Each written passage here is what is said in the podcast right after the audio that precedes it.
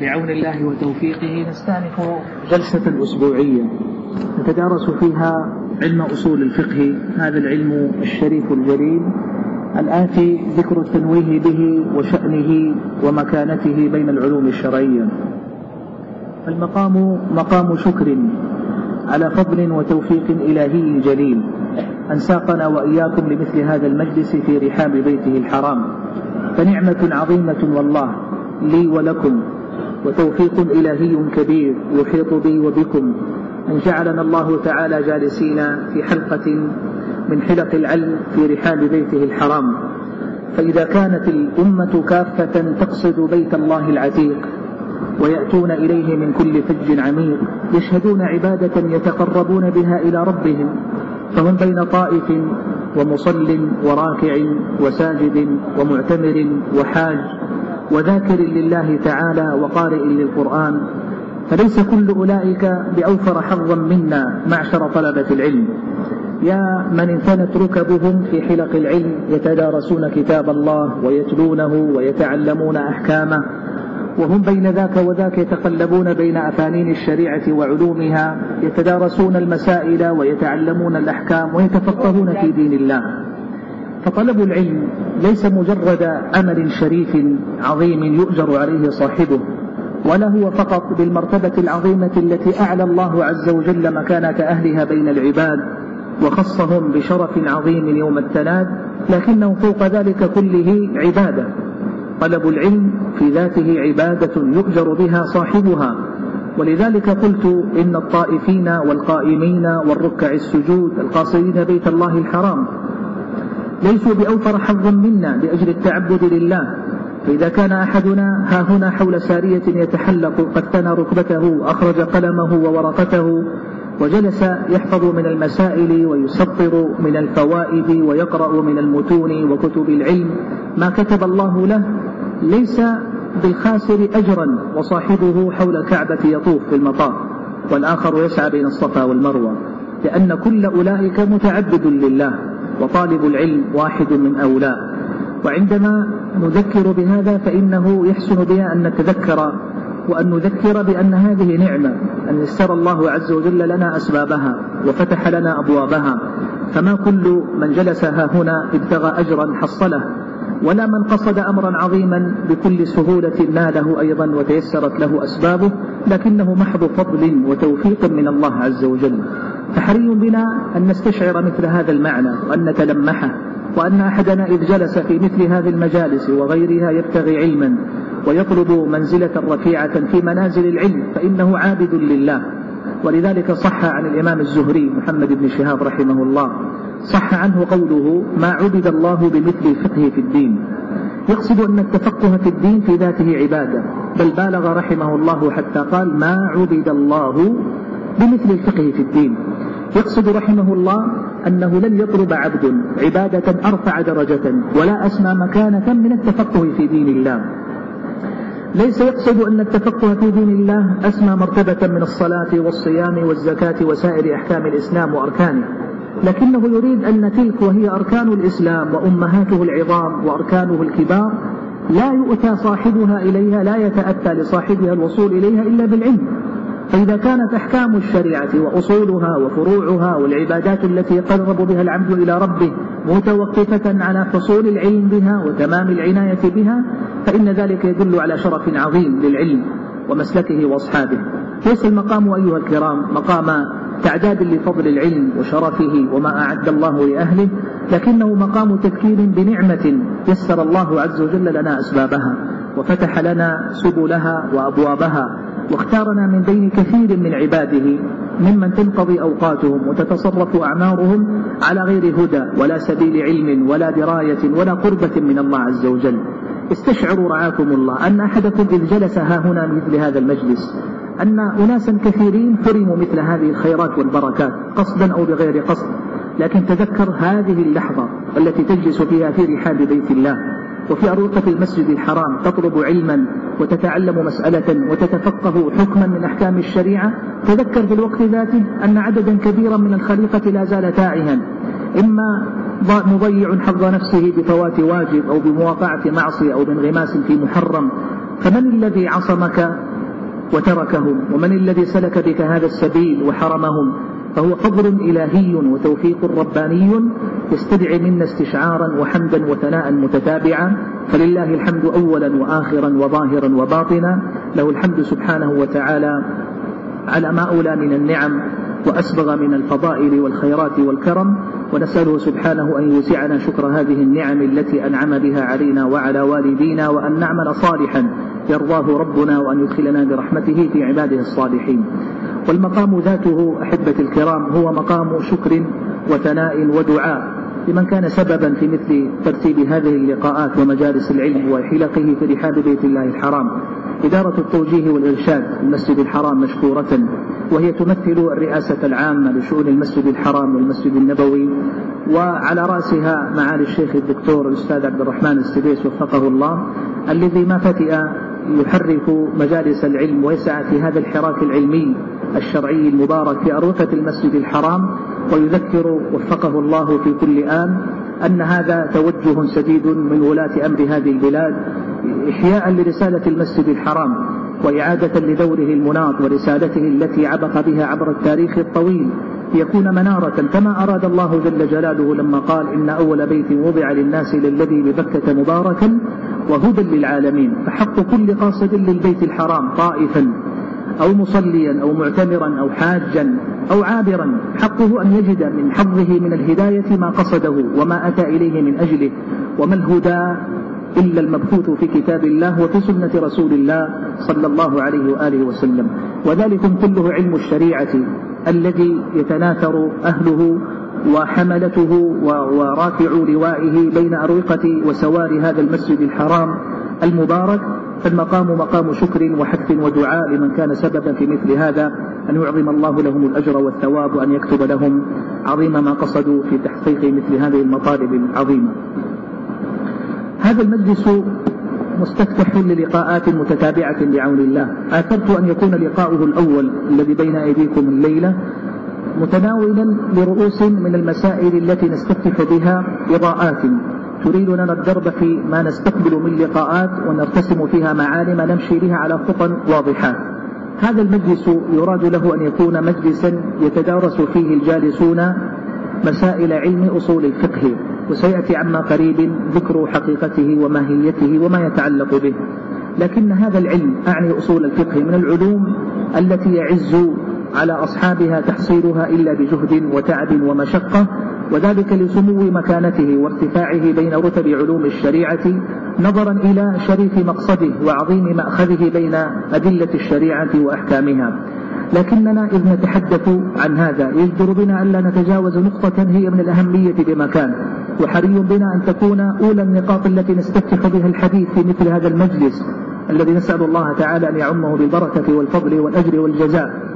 النقطة التي لا يجوز تجاوزها ولا إغفالها ولا البدء بقبلها بما بغيرها قبلها هو الحديث عن ما يجب أن نحمله في صدورنا من مقاصد وأن نستصحبه من نوايا فإن هذا مطلب عظيم يجب التأكيد عليه والتواصي به. فلئن كان أحدنا ابتغى علما وطلب مسألة وحصل شيئا كثيرا أفاض الله به عليه فإنه قبل ذلك كله يجدر به.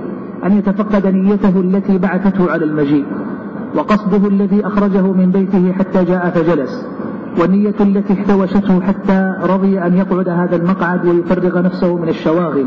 هذا مطلب تفقد النوايا والبحث عما في القلوب من المقاصد والأمور التي جعلت أحدنا يأتي الليلة هذا المكان ويجلس هذا المجلس وقد عزم أن يستمر أو يتتابع. فيجب تفقد هذا والعناية به. ورحم الله البخاري حين استفتح صحيحه بالحديث العظيم إنما الأعمال بالنيات وإنما لكل امرئ ما نوى فكانت سنة سلفية ماضية في التذكير بهذا القصد العظيم وأن يبحث أحدنا فيما احتواه داخل أضلاع صدره من قصد لكل عمل يتوجه إليه. فكلما عظم العمل وارتفعت مكانته وعظم قدره وجب أن يحصل صاحبها من صفاء النية وخلوص المقصد بقدر ذلك العمل عظمة وجلالة ومكانة. دل على ذلك حديث الإمام مسلم في صحيحه رحمه الله. لما ذكر عليه الصلاة والسلام أول من تسعر بهم النار فذكر أنهم ثلاثة أصناف أجارنا الله وإياكم. فذكر منهم القارئ للقرآن والمجاهد والمتصدق بماله. فلما يؤتى بصاحب القرآن ويؤمر بحسابه وعقابه فيقول يا رب قرأت فيك القرآن فيقال كذبت إنما قرأت ليقال عنك قارئ. ويقال للمجاهد كذبت إنما قاتلت ليقال عنك جريء. ويقال للمتصدق كذبت إنما أنفقت ليقال عنك جواد. فيؤمر بهم فيسحبون على وجوههم في النار. تأملوا معي لفظ الحديث الذي ذكر فيه عليه الصلاة والسلام أن هؤلاء الثلاثة ليسوا من أهل النار فحسب. ولا ممن يدخلونها ويصلون سعيرها فحسب. بل قال هم أول من تسعر بهم النار. فالأولية ها هنا محل توقف ونظر. أن يكونوا من أوائل من يدخل جهنم أجارنا الله وإياكم. ثم جعلهم وقودا لها وحطبا لها فتسعر على أجسادهم نار جهنم. ولو نظرت إلى ما اقترفوه وعظيم ما أتوه فليس بدرجة الفواحش والكبائر والآثام التي ينغمس فيها أربابها. أين أهل الزنا؟ وأين أهل الكبائر؟ أين أرباب الربا؟ وأين أصحاب العقوق؟ وأين أكلة الحرام؟ وأين الظلمة؟ هؤلاء ذكر لهم من عظيم العذاب وأليم العقاب ما كثر في النصوص الشرعية.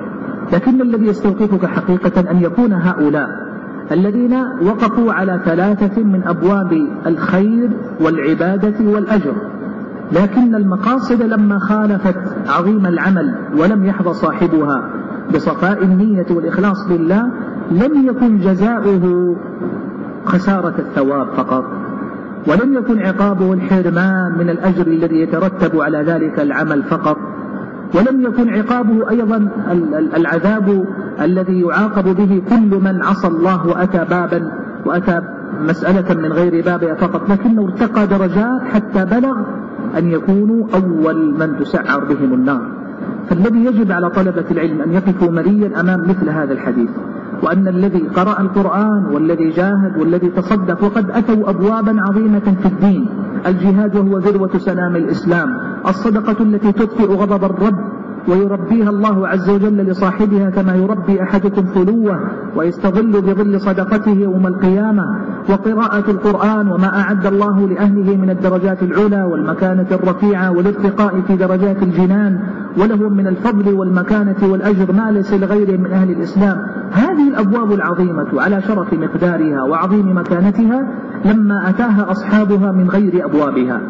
فطلب العلم ليرتفع على الناس وقرأ القرآن ليفخر به بين الناس وتصدق لينال ثناء الناس وجاهد لينال محمدة بين الناس. كل أولئك خسروا أعمالهم فانقلبت سوءا. وشاهدنا من هذا كله أن العمل العظيم كلما ارتفعت مكانته وأن العبادة كلما ارتقت درجتها في أعمال الإسلام مرتبة عظيمة كان خطر فقدان الإخلاص فيها أعظم. كلما كانت العبادة أعظم مكانا وأشرف منزلة كان ثواب فكان عقاب فقدان الإخلاص فيه أعظم من غيره لأن العمل كلما عظمت مكانته عظم ثوابه وعظم جزاؤه وتضاعف صاحبه في الأجر والمثوبة عند الله. فإذا ابتغاه من غير طريقه كان كالمستخف بحرمات الله وكالمتساهل بشعائر الله الذي لا يلقي لها بالا. فيأتي بابا عظيما في قراءة القرآن فيجعله لغير الله. ويأتي بابا عظيما كالصدقة فيجعلها لغير الله. ويأتي بابا عظيما كالجهاد فيجعله لغير الله. فكان عقابهم ما مر ذكره في الحديث. وهذا يؤكد علينا أن طلب العلم الذي تضافرت الأدلة على شرفه ومكانته ومنزلته وما أعد الله لأهله أنه يتعين حقيقة على أهله أن يكونوا أعظم الناس تفقدا لنواياهم وأحظى الناس بتحقيق الإخلاص لله. في العمل الذي هم بصدد تحصيله. طلب العلم. إذ نتحدث عنه جملة. ونحن نتحدث عن مجلسنا هذا الذي أكرمنا الله بالاجتماع في رحاب بيته الحرام. أحدنا إذ قصد هذا المجلس وأتاه وفرغ نفسه وتهيأ له وعزم على أن يستفيد في كل مجلس يحضر فيه ويحصل فيه فائدة ومسألة. معنى معنى تفقد النوايا وتحصيل الإخلاص أمران اثنان في الجملة. أولهما أن يحظى بتصفية قصده من كل أمر لا يراد به وجه الله. فلا يريد بذلك محمدة ولا ثناء ولا سمعة ولا ليقال عنه طالب علم ولا ليلتقي برفقته فيجلسون هذا المجلس فينظر بعضهم إلى بعض. ويحسب في أنظارهم طالب علم يتأبط كتابه ويحضر ويمسك بقلمه ولا يزال حريصا يسأل ويجيب. كل هذا من سمات طلبة العلم. لكن أن يتحول ذلك إلى قصد يجعل صاحبه يحرص على الطلب والإتيان والمجيء والسؤال والجواب من أجل البروز والظهور وذكر ذلك بين الأقران وأن يحمده الناس على ذلك هذا شيء من فقدان الإخلاص. فأول معنيي تحصيل الإخلاص وتفقد النوايا هو تصفيتها. وهو تنقيتها من الشوائب وعدم دخول شيء من الحظوظ الدنيوية لا رياء ولا سمعة ولا طلب محمدة ولا شهادة ولا شيء من الحظوظ الزائلة التي امتهنها أصحابها لما أهانوا العلم فلم يقصدوه من بابه العظيم. طلب العلم كان ولا يزال شرفا وتاجا. على رؤوس أصحابه يقصدونه لارتفاع المكانة والدرجة وما أعد الله لأهله. اطلب العلم خالصا لوجه الله تنل ما رتب الله من الأجر والثواب لأهل العلم ومما رتبه الله لأهل العلم علو المكانة وشرف الدرجة ورفعة المنزلة في الدنيا قبل الآخرة. أخلص نيتك لله في طلبك لعلم وتحصيلك إياه يرفعك الله نجما في سماء العالمين بين الناس. غير ما يكون لك في الدار الآخرة من الرفعة والدرجة والمكانة العالية. ومهما ابتغيت رفعة بطريق أنت تقصده بقدميك تطلب العلم وتحصل الشهادات وتحفظ المتون ليقال عنك في مجالس طلبة العلم فلان كذا وفلان كذا ويذكرك الناس وتكون معلوما مشهورا بين طلبة العلم وفي أوساطهم تحرص على إبراز ذاتك وإظهار اسمك في كل محفل ومجلس ومقعد علم لتذكر بين الناس. جرب ما قدر الله لك ذلك. ستكون أخسر الناس بما قصدته من العلو والرفعة والدرجة فتكون خاسرا منطفئا مخبوءا لا يدري عنك أحد. فالمقصود أن الرفعة التي يطلبها أهل العلم إنما يحصلونها بما يكتبه الله لهم من علو ومكانة ورفعة قدر. لكن أن يقصد صاحب العلم بعلمه رفعة القدر فهذا لم يعد طلب العلم عنده في حقه لم يعد تاجا. يلبسه فوق رأسه بل غدا نعالا ينتعله في رجليه أكرمكم الله ليحقق به مآربه ويصل به إلى الدنيء من المطالب والمراتب التي يربأ أهل العلم عن الوقوع في مثلها. أما الأمر الآخر العظيم من الذي نقصده بالإخلاص وتصحيح النوايا وتسوية المقاصد واستحضار هذا المعنى الكبير فهو أن يستحضر أحدنا في هذا السبيل وهو طلب العلم الفضائل والأجور وما رتب الشرع على مثل هذا العمل من الأجر والثواب والجزاء. هذا جزء مما يقوي المقاصد ويصحح الإخلاص ويحققه في قلوب أصحابه. وهذا يقال في كل عبادة في الصلاة والصيام وقراءة القرآن والذكر والصدقة وطلب العلم واحد من هذه الأبواب. مما يفقده كثير من أرباب العمل الصالح مع إخلاصهم وعدم دخول الرياء في أعمالهم. مما يفقدونه أنهم لا يستحضرون كثيرا من مآخذ الثواب. والترغيب والجزاء وما ذكر في فضائل العمل الذي هم بصدده.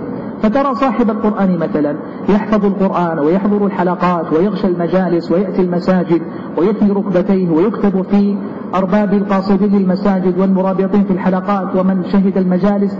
لكنه مع استمرار العمل وإدمانه وإلفه ينقلب عنده إلى شيء من العادة. ثم يفقد كثيرا من استحضار ما رتب على ذلك من الثواب والأجر. ينسى أنه يجلس في حلقة من حلق القرآن في بيت من بيوت الله تحفه الملائكة وتنزل السكينة وتغشاه الرحمة ويذكره الله في من عنده. يغفل أيضا أن كل آية جلس يقرأها تسجل له بعدد حروفها حسنات والحسنة بعشر أمثالها. فلا يحصي كم يقوم من مقعده ذلك وقد جلس نصف ساعة أو ساعة أو أكثر. ليس يحصي كم سجل في صحيفته من الحسنات. ولو قدر أن تكون شيئا محسوسا يجمعه في أكياس لما استطاع حملها بعد الانصراف. قل مثل ذلك في طلب العلم. وما كتب الله لأربابه وما أعده لأصحابه وما رفع لهم من الدرجة والمكانة العالية الرفيعة هذا جزء يحتاج طلبة العلم إلى استحضاره. ولربما ارتقى بعضنا في طلب العلم فتجاوز مسألة ذكر فضائل طلب العلم وتحصيله وما أعد جاءت النصوص الشرعية بفضله ومكانته لكنه يحتاج دوما إلى التذكير والتذاكر. وأن يتذكر شرف العلم وفضله ومكانته لأن ذلك مما يكمل له نيته ويحصل به تمام مقصده فهو يطرد عنه الملل ويبعد عنه الشيطان ويجدد له النشاط ويبعث عنده تجديد الإخلاص لتحصيل كل فضل من الفضائل. جرب أن تخرج من دارك أو تتجه من مكانك إلى حلقة من حلق العلم. ويقودك ملء شعورك بأنك تشهد مجلسا يرفعك الله به منزلا وأنك تحضر عملا وتؤدي عبادة هي من أشرف العبادات وأحبها إلى الله. وأنك تغدو في سبيل الله حتى ترجع من طلبك للعلم وأنك بذلك تنال أجر المجاهدين في سبيل الله بطلبك للعلم وتحصيله. وأنك بذلك أيضا يبلغ الله بك مرتبة عالية ويرتقي بك إلى من أرفع الله درجتهم وأعلى مكانتهم. يرفع الله الذين آمنوا منكم والذين أوتوا العلم درجات. وتدخل في عداد من فاخر الله بهم في كتابه وأعلى درجتهم وأعلى منزلتهم. هل يستوي الذين يعلمون والذين لا يعلمون؟ ما تستحضر طالب العلم في كل مرة يتوجه فيها إلى مجلس علم أو يفتح كتابا يقرأه أو يذاكر مسألة حصلها أو يحفظ متنا يدرسه. كلما استحضر في كل مجلس في كل يوم في كل دخول وخروج فتستحضر الفضائل تجدد عنده النشاط وارتفعت الهمة. وتحقق الإخلاص وابتعد عنه الشيطان وطردت عنه السآمة والملل ولا يزال متتابعا في الخطى بتوفيق الله حتى يتم الله له ما يريد من قصده في تحصيل العلم وطلبه.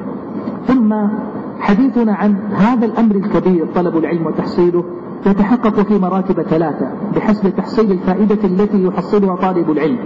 فأدناها مرتبة أن يحصل طالب العلم بطلبه للعلم خروجه من الجهل وأداءه للعبادة لربه على بصيرة.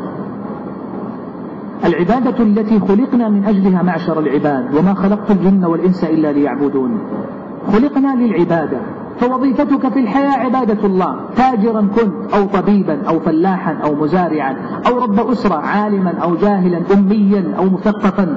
أيا كنت في الحياة عبد الله. خلقك الله لعبادته هذه وظيفتك الأساس.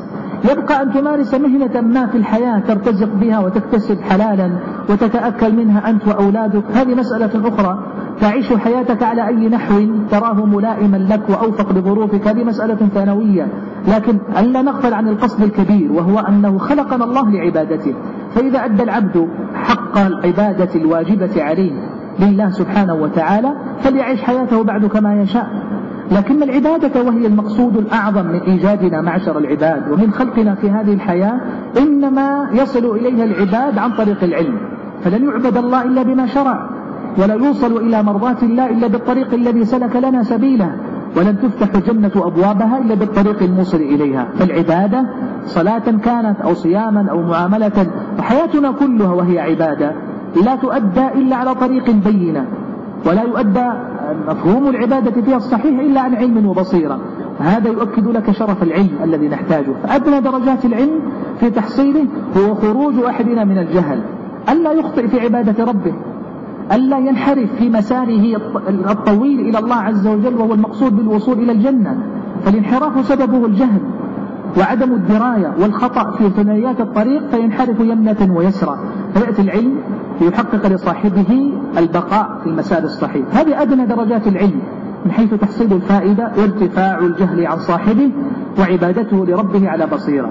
فإذا ارتقى مرتبة أخرى وصل إلى درجة أرفع من هذه وأشرف فإنه يحصل من العلم ليس القدر الذي تصح به عبادته فقط بل يزيد على ذلك من مسائل العلم ما يقربه إلى الله ما يرقق قلبه ما يعرفه بربه ما يزرع الخشية في فؤاده ما يجعله قريبا من الله مسارعا إلى الخيرات سباقا إلى الصالحات. ثم لا يزال يستقي من مسائل العلم ما هو ليس ليس بحاجة إليه اليوم لكنه قد يحتاج إليه. فإذا احتاج إليه وجد نفسه عالما بالمسألة عارفا بأحكامها. كرجل ما سافر قط فيقول أنا لا أحتاج إلى دراسة أحكام السفر. وما يتعلق بالمسافر. وعشت حياتي ولا زلت حديث البيت لا أتجاوز باب المسجد والبيت وما بينهما.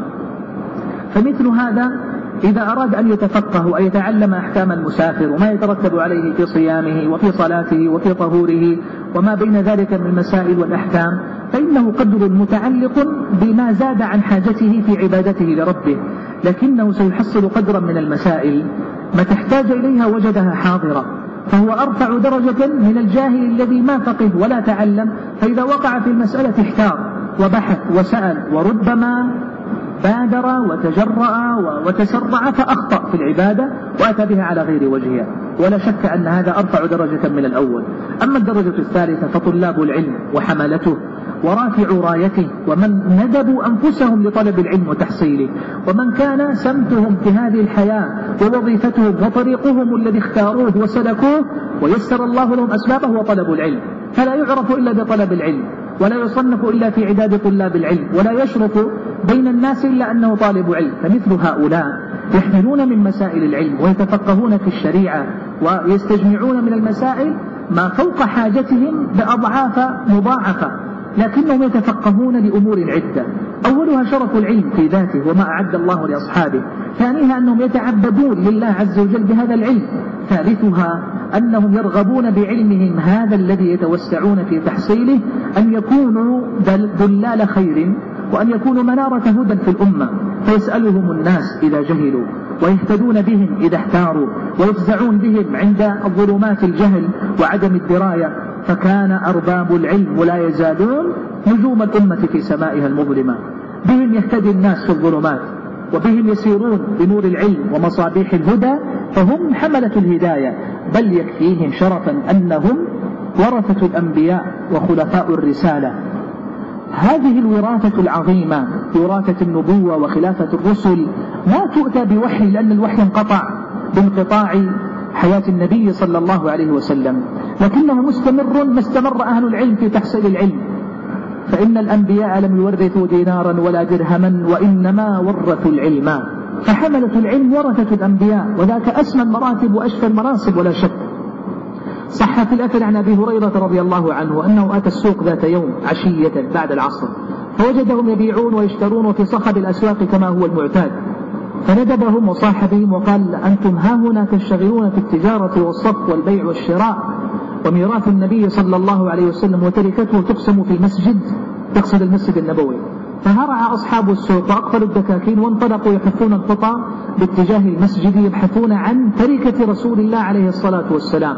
ولا يدرون أهي آنية أم ملابس أم دنانير أو دراهم.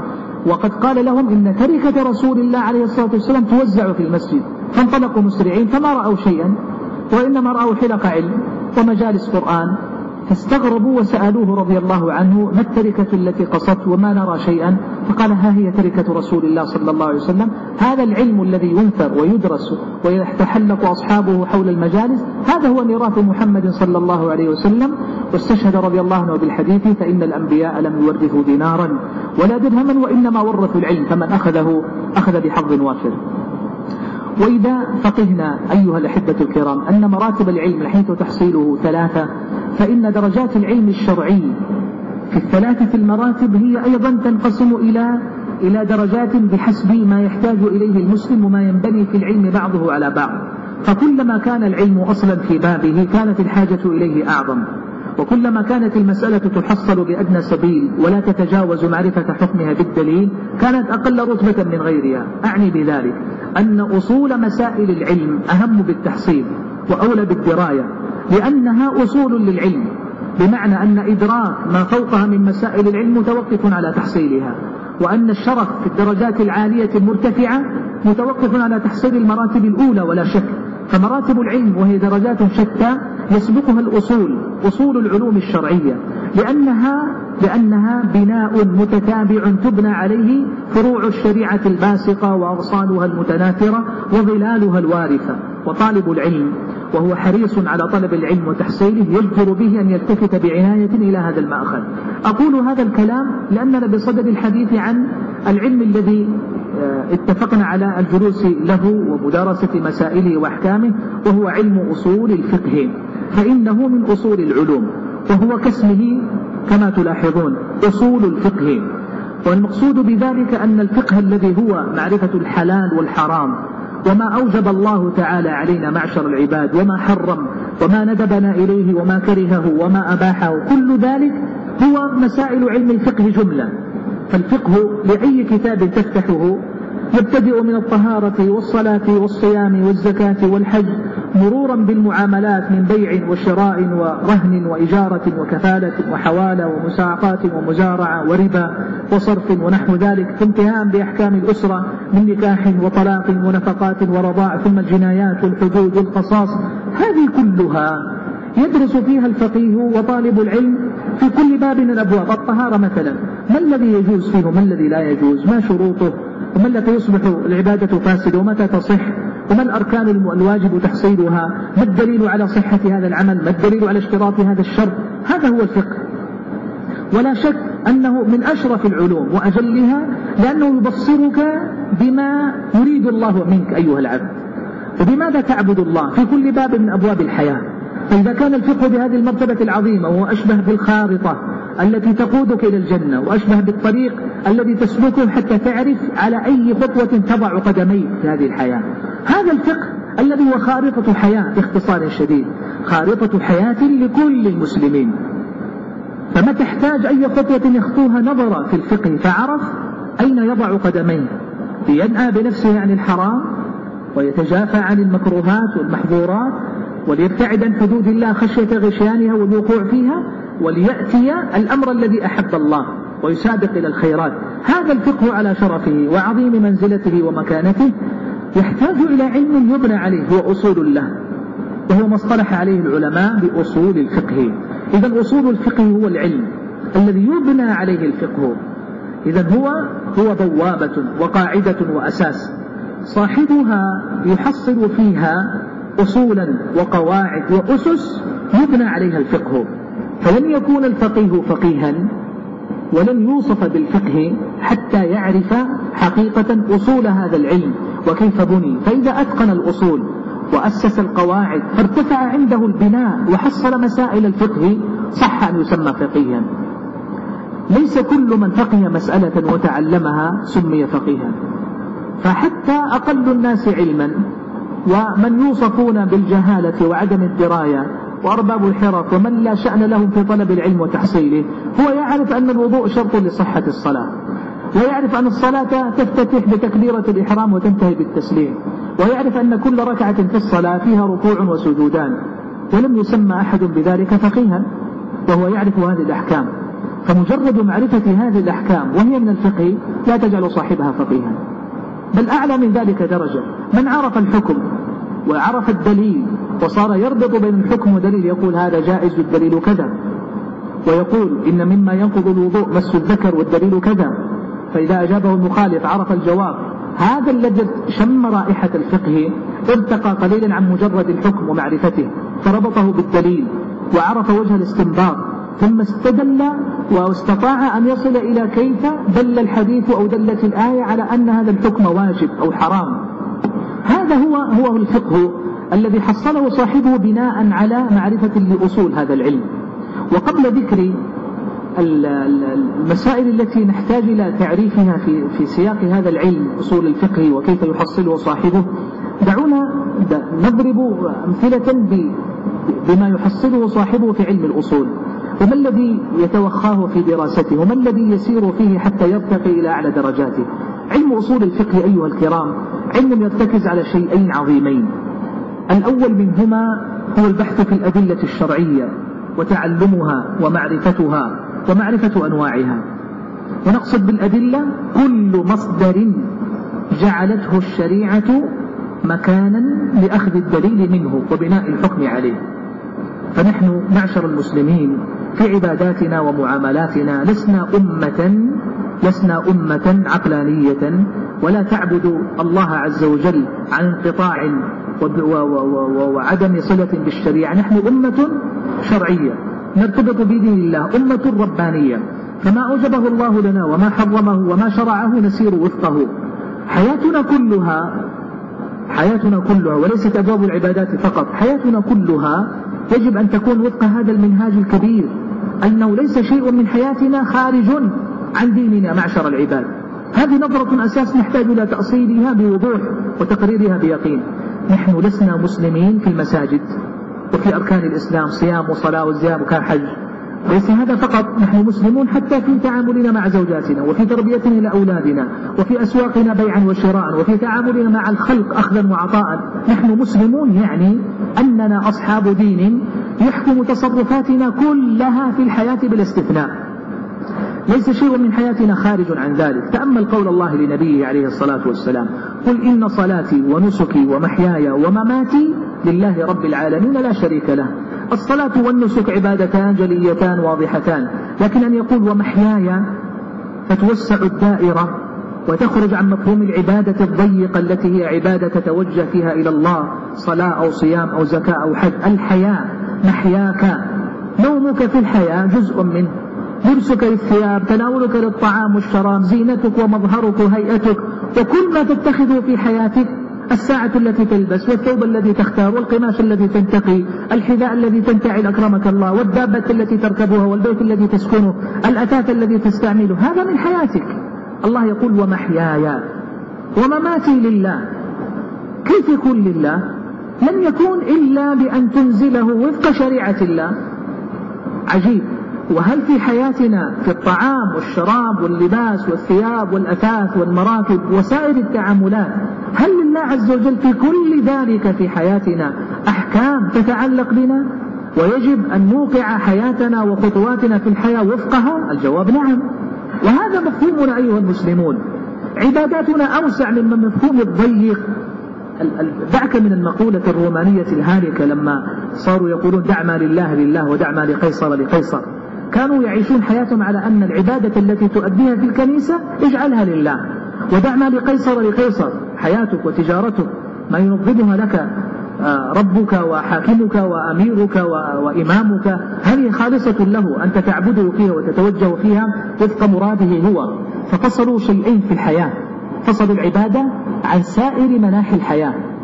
هذه جاءت يعني مستمرة من قرون وعاشت عليها أجيال وتربت عليها أمم. فجاء الإسلام فأسس المفهوم المناقض لهذا تماما. فجعل الحياة كلها لله. بل جاء بل جاء الذم لمن يأخذ هذا من يتبنى هذا المفهوم في التصام النكد بين ما هو عبادة وما ليس بعبادة. قال الله تعالى ردا على أهل الكتاب أفتؤمنون ببعض الكتاب وتكفرون ببعض؟ إذا هو سمت لليهود والنصارى وعاشوا حياتهم بعد التحريف للكتاب المقدس على هذه الازدواجية المقيتة. يعبد الله في الكنيسة من أحسن ما يكون فإذا جاء يوم الأحد توجه إلى الكنيسة وأدى الصلوات وقرأ الأذكار والدعوات وخرج. ثم يزني ويسرق سائر الأسبوع ويأكل الربا ويواقع المحرمات. هو عابد صالح من العباد الصالحين طالما أتى الكنيسة كل أحد. هذا اتصام نكد يأباه الإسلام وازدواجية فاسدة. فليس العبد في الإسلام عبد إذا أتى المسجد وصلى ثم هو يأكل الربا ويظلم الناس ويخشى الحرام. هذه ليست عبودية صادقة. هذا من مفهوم الضيق للحياة أن تظن أن العبادة هي ما تؤدى بين جدران المسجد فإذا خرجت انقطع مفهومها عنك. ولذلك أيضا لما جاء أهل النفاق واستمرت معهم هذه النظرية الفاسدة واستمروا عليها جاء الذم أيضا لهؤلاء. يقول الله تعالى إن الذين ارتدوا على أدبارهم من بعد ما تبين لهم الهدى الشيطان سول لهم وأملى لهم. أرأيت هذا الوصف القبيح ارتداد على الأدبار واتباع ما سول الشيطان؟ ما الذي أتوا؟ ذلك بأنهم قالوا للذين كرهوا ما نزل الله سنطيعكم في بعض الأمر. فمفهوم أن تأخذ من الدين بعض وتترك بعضا آخر هذا مفهوم فاسد. عاشه أهل النفاق فجاء الذنب والوعيد وعاشه أهل الكتاب فجاء الذنب والوعيد. قال ذلك بأنهم قالوا للذين كرهوا ما نزل الله سنطيعكم في بعض الأمر. والله يعلم إسرارهم فكيف إذا توفتهم الملائكة يضربون وجوههم وأدبارهم؟ ذلك بأنهم اتبعوا ما أسخط الله. إذا هذا مسلك يسخطه الله جل جلاله. ذلك بأنهم اتبعوا ما أسخط الله وكرهوا رضوانه فأحبط أعمالهم. فيربأ المسلم أن يعيش حياته مبنية على هذا المعتقد الفاسد أن جزءا من حياته يكون لله يصلي ويصوم ويزكي ويحج. ثم في التجارة بيعا وشراء يقول يا أخي أجعلتم للدين في كل مسألة في الحياة حكما؟ الجواب نعم. لأننا أمة مسلمة وشعارنا قل إن صلاتي ونسكي ومحياي ومماتي لله رب العالمين. بل قال أهل التفسير ليس العجيب أن تكون الحياة لله إنما العجب أن يكون الممات وهو ممات. أن يكون لله. الممات الذي هو مفارقة الحياة وسكون الجسد وانتهاء الرصيد من العمل أن يكون أيضا لله. هذا هو المفهوم العجيب. بمعنى أنك وأنت عبد. صدقني لا تملك لنفسك شيئا. ولا تستقل في حياتك بقرار بمنأى عن شريعة الله ودين الله. نحن مسلمون ويجب أن نعيش هذا المفهوم بتقرير واضح بين لا لبس فيه ولا غبش. ولهذا فمن جميل قول الشافعي رحمه الله في صدر كتاب الرسالة. يقول رحمه الله وليس تنزل بأحد من أهل دين الله نازلة إلا وفي كتاب الله الدلالة على سبيل الهدى فيها.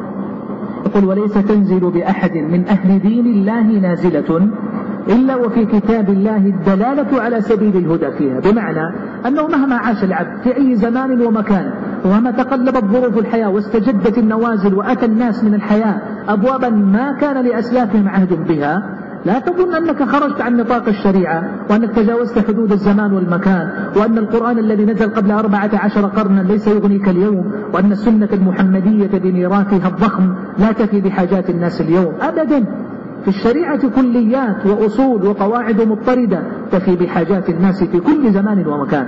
نعود إلى مفهومنا الأساس. فإذا كانت حياتنا كلها يجب أن تكون مبنية على مرضاة الله ووفق شريعة الله ومراد الله عز وجل فإن هنا ينبع أصل كبير عظيم وهو كيف يستقي المسلم أن تكون حياته بهذا الإطار الكبير غير خارجة؟ في جزء من جزئياتها لا صغيرة ولا كبيرة غير خارجة عن نطاق الشريعة الضخم والجواب أن أن علما كأصول الفقه يؤصل لصاحبه إذا ما أحسن تحصيله وأتقن أداءه يؤسس عنده هذا الأمر الكبير الذي هو بأمس الحاجة إليه. كيف؟ من طريق مدارسة أمرين أحدهما الأدلة الشرعية كما قلت. وهذا أحد جانبي وأحد ركني وأحد محوري علم أصول الفقه الأدلة الشرعية. فيعلمك هذا العلم وتدرس فيه بوضوح الأدلة التي جعلتها الشريعة مصدرا في استقاء الأحكام منها. فيعلمك الأصول أن القرآن مصدر تشريع وأن السنة دليل وأن إجماع الأمة دليل وأن القياس الصحيح بشروطه دليل وأن قول الصحابي الذي لا يخالف مثله في المسائل المجتهد فيها دليل وربما استطردوا فقالوا شرع من قبلنا وسد الذرائع والمصالح المرسلة وأشباه ذلك. فهذا هو الركن الأول من ركني علم الأصول وهو الأدلة الشرعية. فيتعلم فيه الطالب كل مكان وكل مصدر جعلته الشريعة مصدرا لبناء الأحكام دليلا يستدل به. ولا شك أن هذا من تأصيل العلم في مكانه الأعظم. أن تعرف أدلة الشريعة أين هي. وإذا ما أردت أن تبحث عن حكم فإنك تقلب جنبات هذه الأدلة تبحث عن مراده. لعلك تجد الدليل في القرآن أو في السنة أو في غيرهما من الأدلة. أما المحور الثاني والشطر الآخر والصلب الآخر لعلم أصول الفقه فهو طريقة الاستدلال أوجه الاستنباط دلالات الألفاظ عبر بما شئت. فهذه الأدلة تجد في داخلها الدليل. فأن تنتزع الحكم من ذلك الدليل يحتاج إلى أمر آخر تتعلمه. كيف يدل الدليل على وجوب ذا أو حرمة ذا أو مشروعية هذا؟ أو عدم مشروعيته؟ وهنا يأتي دور هذا العلم ليعلمك الملكة والآلة والقواعد والطرق التي من خلالها تقف أمام الآية فتقول أنا أفهم منها أن الله يأمرنا بكذا وينهانا عن كذا. وتقف أمام الحديث فتقول المراد من الحديث قوله صلى الله عليه وسلم كذا فهو يأمر بكذا وينهى عن كذا. وبالتالي تستطيع من خلال القواعد التي تعلمت وأنت تطبقها على النصوص والأدلة تستطيع الوصول إلى الحكم المراد. فتقول دل الحديث على الإباحة أو على الحرمة أو على الجواز أو عدم الجواز. هذه المسألة فيما أقصد من العناية باستنباط الأحكام من الدليل هذا مشوار طويل وهو صنعة الفقيه. حاجة الفقيه بالدرجة الأولى أن يكون صاحب صنعة يستطيع معها التعامل مع النصوص الشرعية. التعامل مع النصوص الشرعية باب جليل باب شريف باب ضخم باب خطر باب حذر. لأنك تتعامل مع كلام الله وكلام رسوله عليه الصلاة والسلام. ثم تزعم أنك تفهم مراده ومراد رسوله عليه الصلاة والسلام. ثم تقول حكم الله كذا وحكم رسوله صلى الله عليه وسلم كذا. هذا باب خطير يحمل صاحبه على الاحتراس والاستعداد الكافي والتهيب التام وأخذ العدة الكافية لأن يبلغ هذا المبلغ الكبير.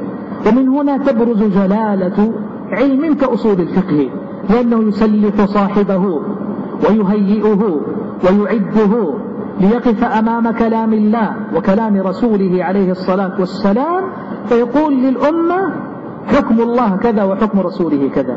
هي جرأة. وإن لم يبلغ صاحبها مبلغها بحق واقتدار فهو من الكبائر في أبواب الشريعة. القول على الله بغير علم. من الكبائر. قل إنما حرم ربي الفواحش ما ظهر منها وما بطن والإثم والبغي بغير الحق وأن تشركوا بالله ما لم ينزل به سلطانا وأن تقولوا على الله ما لا تعلمون. يقول ابن القيم رتبت الآية الكبائر بحسب عظمها وكبرها بدءا من الأصغر فالأكبر وفهم منها رحمه الله أن القول على الله بغير علم أشد حرمة من الشرك بالله. يقول لأن الشرك ما وقع فيه أربابه إلا من القول على الله بغير علم. قالوا الله ثالث ثلاثة فأشركوا. قالوا لله ولد فأشركوا. قالوا الله عز وجل كذا فأشركوا. يقول ما وقع أرباب الشرك في الشرك إلا من بوابة القول على الله بغير علم. فعد القول على الله بغير علم أكبر الكبائر في الشريعة على الإطلاق لأنه رأس الكفر وأساسه ولأنه مدخله وبوابته الذي دخل منه أرباب الكفر على الكفر عياذا بالله. المقصود يا كرام أن وقوف المجتهد وقوف الفقيه وطالب العلم أمام الدليل الشرعي ينتزع منه الحكم فيقول هذا حلال وهذا حرام هذه مرتبة شريفة. فعلم أصول الفقه هو الذي يسلح صاحبه ويعده. أريد فقط يا إخوة أن نتبين أننا أمام علم كبير عظيم. ندب علماؤنا الأبرار رحمة الله عليهم ندبوا أعمارهم وسخروا حياتهم في إرساء قواعد هذا العلم وتدوين مؤلفاته وتقريبه للناس وتعليم الناس كيف كيف يتفقهون في شريعة الله وكيف يستنبطون. فرق يا كرام فرق كبير كما بين السماء والأرض. بين أن تطلب المسائل وتتعلم الأحكام مباشرة فتعرف ما الذي يجوز وما الذي لا يجوز وتنصرف. تعود من مجلس قضيت فيه ساعة أو نحوها وقد تعلمت مسألتين ثلاثا خمسا عشرا أكثر أو أقل. فتعود وأنت شاعر أنك تعلمت مسألة. فرق بين هذا وبين أن لا تتعلم المسألة ولا تصل إلى الحكم لكنك تتعلم الآلة التي توصلك إلى الحكم والطريقة التي تستنبط منها الحكم. والطريقة التي تسلكه لتكون ممن يأخذ الحكم مباشرة من الدليل أو يفهمه من الدليل أو يتعامل معه تعامل العلماء المجتهدين. فرق كبير. ومن ذلك أصبح هذا العلم أصبح هذا العلم بعيدا عن أيدي كثير من طلبة العلم أنهم لا يلتمسون فيه ثمرة قريبة ولا يرون فيه ثمرة عاجلة. فيستبطئون ذلك ويستأخرون الطريق فيلتمسون الطريق الأقرب لكنه ولا شك الأكثر الأكثر تفويتا لما هم بحاجة إلى ما, ما هو أعظم وأجل. لأنه يمكن أن تقول كالتالي من حفظ فقها؟ من تعلم الفقه؟ يا أخي بل من حفظ كتابا من كتب الفقه. هب أنه حفظ أكبر كتب الفقه. حفظ المغني لابن قدامة. واستظهر وصار يقرأه كالفاتحة. ثم ماذا؟ هل تعده فقيها من فقهاء الأمة؟ هو أبدا أمام أصغر نازلة من النوازل المعاصرة التي تمر بالناس اليوم في المسائل الطبية والعمليات الجراحية أو الاقتصادية والمعاملات المالية وما جد في حياة الناس والمسائل السياسية هو واقف عاجز تماما لأنه لم يملك من الأصول والآلة التي تعينه على تصور المسألة وتكييفها والحكم عليها فتبين لك أن الفقيه حقا. هو من أتقن هذا العلم وحصله. ثم إذا استزاد من المسائل والفروع تمكنت عنده الآلة. لكن طلب العلم بمعزل طلب الفقه بمعزل عن الأصول لا ينشئ فقيها. ينشئ, ينشئ حافظ مسائل نعم. ينشئ حافظ متون ينشئ حافظ فقه. لكنه ليس الفقيه الذي يكون في الأمة ركنا شديدا تأوي إليه في النوازل والمستجدات المعاصرة. وليس هو الذي تحتاجه الأمة إذا ما اجتمعت واتفقت واجتمع فقهاؤها ليناقشوا مسألة من النوازل ليعرفوا حكم الله تعالى فيها وما الذي يفتون به الأمة الاتيان أو الترك بالاقتراب أو بالابتعاد. فعادت المسألة إلى بيان أصل كبير أن علما كأصول الفقه يحتاجه الناس لأنه دليل وأدلة. وأنت تعرف طريقة الاستنباط من حكم فينشئ عندك فقيها. إذا مارس هذا العلم وحصله وأتقنه ثم استمر يتتابع في تنمية هذه الملكة واستخدامها عاد فقيها فيما بعد هو الذي تحتاج الأمة في النوازل والمستجدات. حتى تقف على طرف من أمثلة ذلك والأمثلة كثيرة. إن فقهاء الشريعة ناقشوا كثيرا من المسائل واختلفوا في كثير من الأحكام وما أسباب اختلافهم إلا عائدة إلى هذا العلم بأصوله الكثيرة. يعني دعنا نضرب مثلا عمليا لما يستعمله الناس اليوم في أشهر المسائل أكل لحم الإبل هل ينقض الوضوء أو لا ينقضه؟ من لم يتفقه ويؤصل هذا العلم بأصوله غاية ما يعلمه ما تعلمه في المدرسة أو ما نشأ عليه في الأسرة أو ما يتعامل به المجتمع أو المذهب الفقهي السائد في البلد. فإن كان حنبليا قالوا أكل لحم الإبل ينقض الوضوء فإذا أكله توضأ وصلى. وإذا ارتقى درجة حفظ الحديث الوارد في هذا وهو أنه لما سئل عليه الصلاة والسلام عن أكل لحم الإبل ينقض الوضوء قال نعم.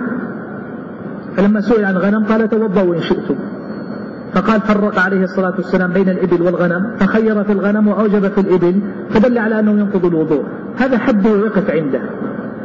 وغير الحنابلة ممن تفقه في مذهب من المذاهب أو درس المسألة يقول لا لا ينقض الوضوء لعموم قوله صلى الله عليه وسلم في حديث جابر كان آخر الأمرين من رسول الله صلى الله عليه وسلم ترك الوضوء مما مست النار.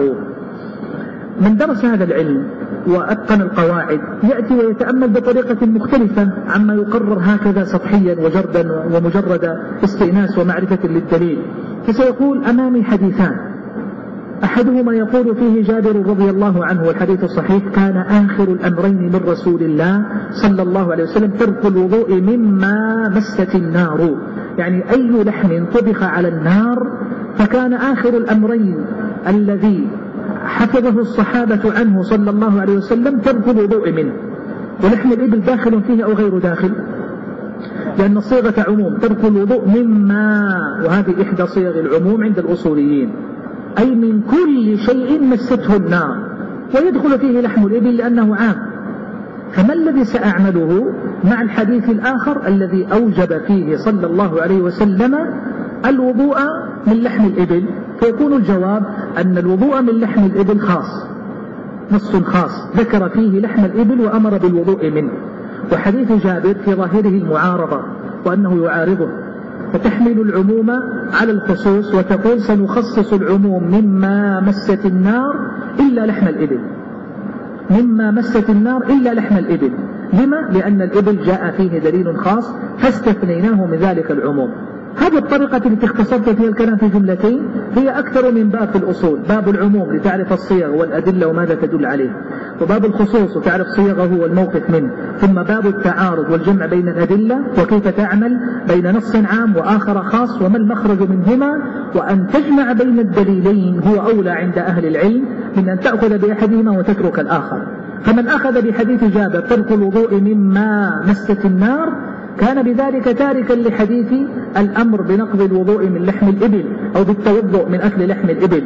الجمع بينهما يقتضي أن تتوضأ من لحم الإبل وألا تتوضأ من لحم الغنم والدجاج والبقر وسائر ما مسته النار وأنت بهكذا جمعت بين الدليلين.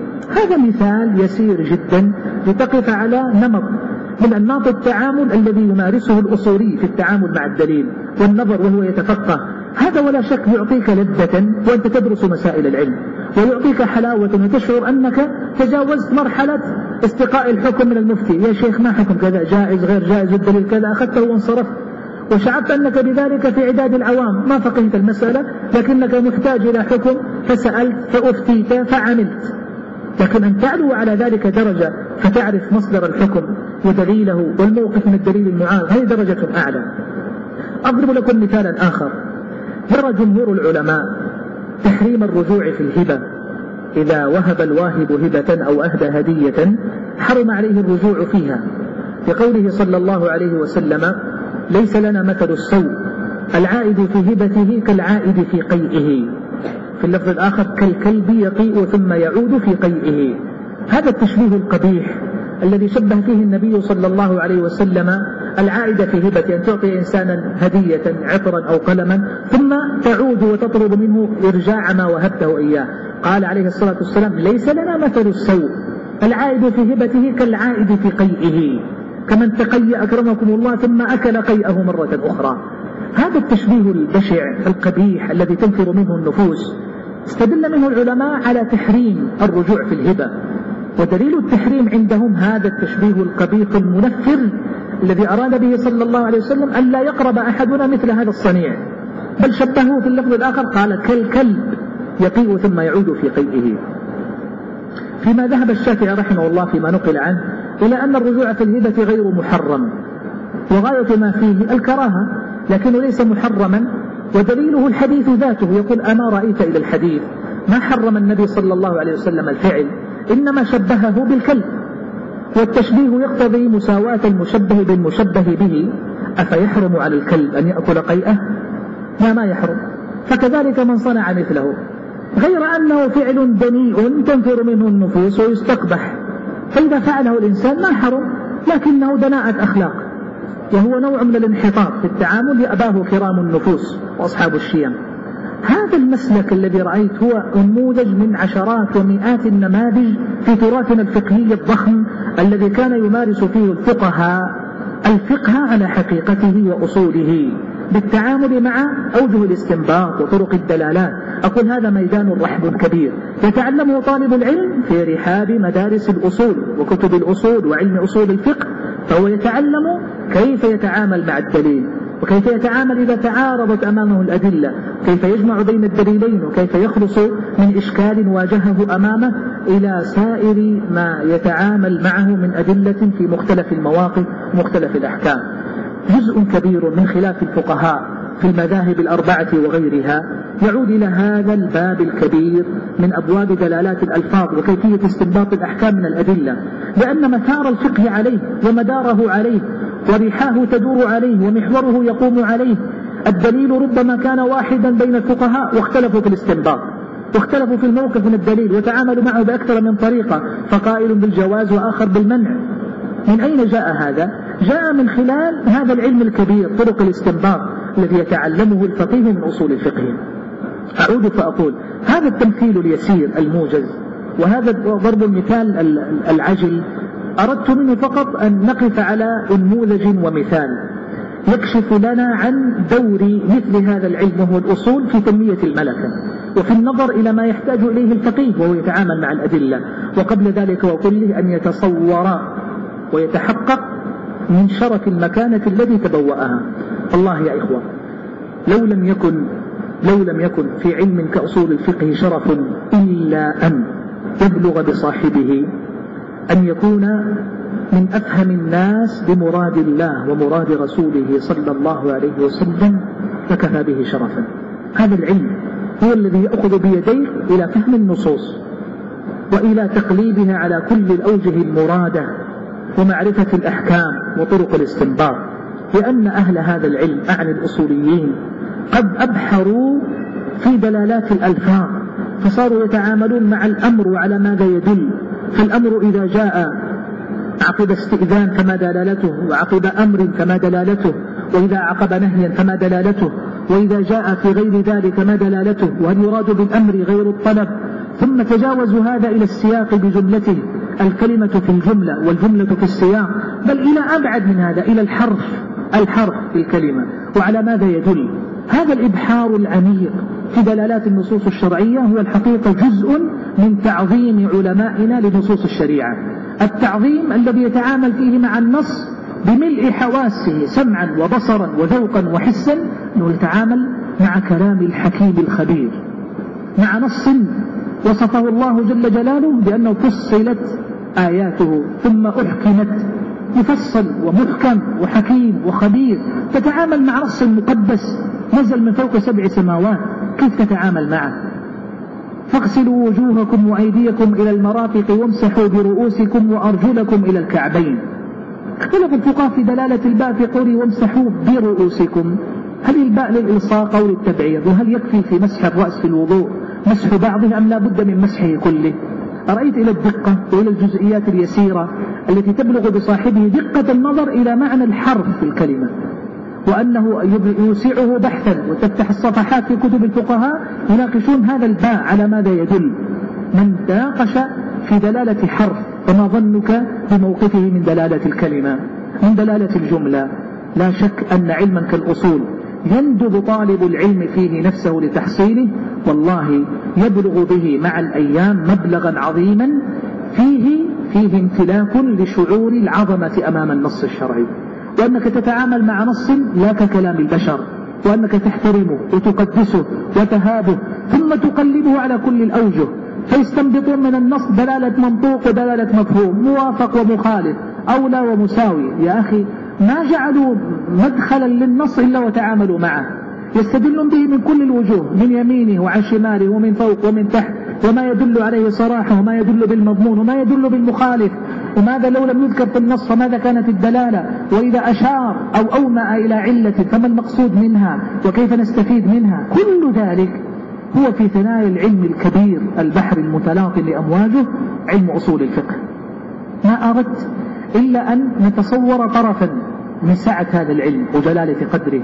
لا زلت أقول لو لم يكن فيه من الشرف إلا أن يبلغ بصاحبه فهما لمراد الله ومراد رسوله صلى الله عليه وسلم. والله لكفى به شرفا.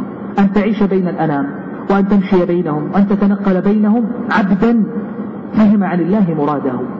وفهم مراد نبيه صلى الله عليه وسلم. فأخبرني بالله من أشرف منك عند الله. ومن أعلى منزلة منك عند الله ومن أقرب منك إلى الله وقد فهم المراد وعرف المقصود وعرف ما الذي يريده ربه منه ما الذي لا يريده. ثم هو بعد ذلك يدل الناس ويعلمهم الأحكام ويفتيهم إذا سألوا ويدلهم إذا احتاجوا إلى المعرفة. هذا شرف كبير ما يتبوأه إلا من رقى الله عز وجل بمرتبتهم من فقهاء الأمة وعلمائها.